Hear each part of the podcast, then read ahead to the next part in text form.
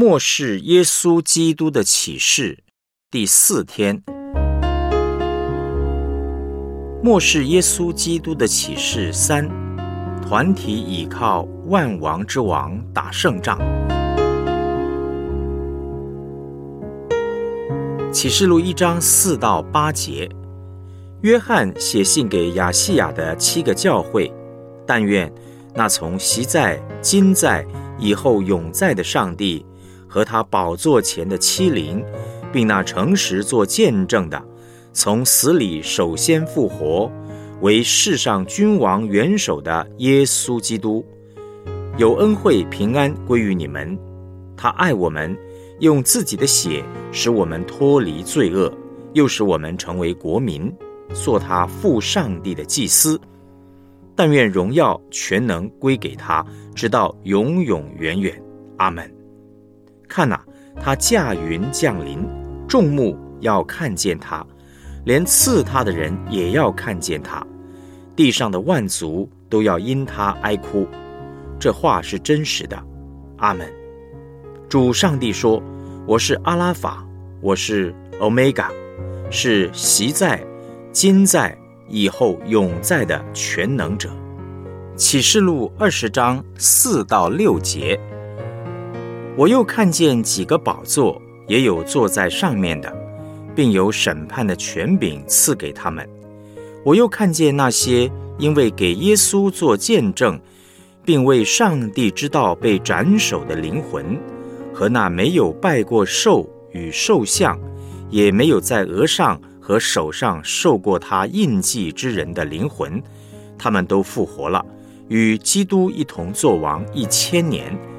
这是头一次的复活，其余的死人还没有复活，只等那一千年完了。在头一次复活有份的有福了，圣洁了。第二次的死在他们身上没有权柄。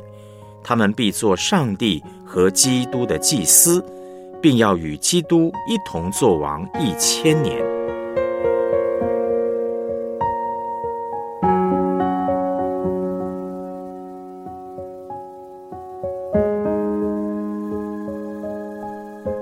我们来思想主题信息。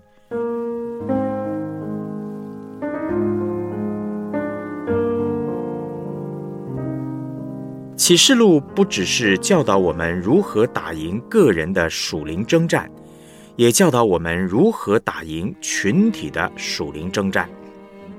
耶稣基督是天上地下所有领域的王。启示录的背景呢，是罗马帝国逼迫初代教会放弃基督信仰，否则性命不保，也不准做买卖。启示录呢，安慰受苦的百姓。提醒他们有属灵征战，也提醒他们耶稣基督是万王之王、万主之主。面对各样的逼迫，他们都可以靠他打胜仗。不少基督徒被仇敌欺骗，以为耶稣基督只在天上做王，只管我们个人礼拜堂的事。但是启示录说，耶稣基督是全地的王，他掌管天上地下所有的事。自然界、人类界、政治、经济、教育、媒体等等各个领域，上帝的儿女若不知道这一点，就不会起来祷告，也不知道怎么运用上帝的道在这些领域中打胜仗。我们的主在所有的领域中已经做王，教会要跟上他，跟他一起同做王，才能够得胜。打赢属灵征战的消极意义胜过苦难。打赢属灵征战的关键在于我们会不会在祷告中跟耶稣基督同作王。在十九世纪的美国，约翰·麦斯威尔的著作《在祷告中成为同伴》当中呢，讲到一个见证。在一八七六年，美国明尼苏达州发生蝗灾。农作物呢被吃得精光。第二年春天，基督徒的州长发动全州教会一起进食祷告。没想到进食祷告之后，天气变得越来越暖，蝗虫的卵开始孵化，农民吓坏了。但是他们继续祷告。第四天呢，发生了一个奇迹，气温骤降，下雪结霜，把所有蝗虫的幼虫都冻死了。结果那一年没有蝗虫，农作物大丰收。这是在管理农作物的事上与基督同作王的见证。再看看二十一世纪的台北，二零零四零五年台北真理堂新堂扩建时，最担心台风来袭。每一天以及每一个主日，我们都为扩建祷告。结果那段期间，原本预测会扑向台北的台风，没有一个扫到我们。扩建工程非常顺利平安，连包商也很惊讶。我们跟基督同作王，他掌管整个工程的平安。一九九五九六年，中共计划攻打台湾。那是我四十年来所看过全台湾教会最同心合一为国家祷告的时候，上帝垂听台湾教会的祷告，拦阻了战争的发生。从此，真理堂开始推动一年三次为我们个人、家庭、国家、社会进食祷告。上帝给末世教会进食祷告的权柄，我们要学习团体为患难祷告。与耶稣同作王，打赢属灵征战的积极意义是活出基督。属灵征战不只是消极的胜过苦难，更是积极的跟随耶稣，把耶稣的道活给世人看。这是启示录教导我们做得胜者的意义。在职场层面活出基督。台中有一位开连锁店的姐妹。有一天，她的高阶主管来找她谈判，他们希望用不好的手法推销产品，让她非常不安，于是向牧师求救。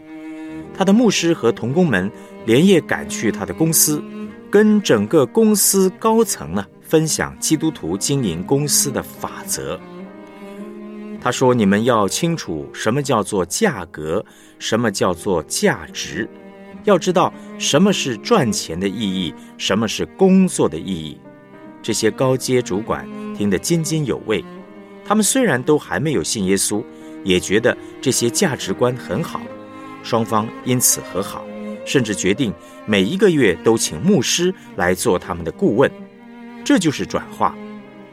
我们的主当然懂得如何做生意，所以我们不要害怕，在职场上。不只是消极的在征战中避免冲突，更要积极的把好的价值观和职场上的人分享。在国家层面活出基督。二零零八年经济不景气，内政部推动青年安心成家购屋优惠贷款的方案，鼓励即将结婚的情侣接受两小时家庭训练课程。爱蒙家庭文教基金会接下了这个案子，和七十几个教会联合在各城市开班，有两万多人接受训练，九成以上的人反应都非常好。他们说，从来没有人教导他们什么是婚姻家庭，透过这个课程，终于知道了。两万人结束训练以后，内政部觉得我们做得太好了，继续请我们承接，又来了一万人。在末世，教会应当站起来，把正确的价值观活出来、传出去。这就是启示录所说与基督同作王的真正意义。启示录要上帝的儿女在末后的世代紧紧跟随耶稣，见证上帝的道。他提醒我们要警醒，不受仇敌威胁利诱，也安慰我们不要害怕。求主帮助我们勇敢。在爱里面坚持他的心意，上帝会救我们脱离一切的凶恶。既或不然，我们也不向巴比伦文化屈膝，反而要影响巴比伦文化。上帝怎么样转化乌干达？台湾也同样要看到这样的见证。教会要紧紧地跟随耶稣，领受他得胜的生命，与他同作王。我们自己得胜了。就可以跟这块土地的百姓分享，告诉他们这是正路，要行在其间。耶稣是万王之王，万主之主。他要我们在地上跟他一起做王，一直到新天新地。我们来思想两个问题：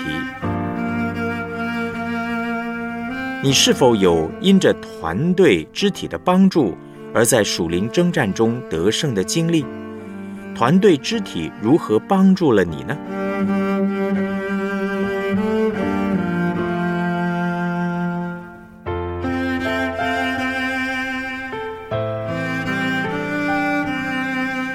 你打算如何回应启示录的呼召？学习在家庭、职场、校园、社区、社群的团队中，与基督同作王呢？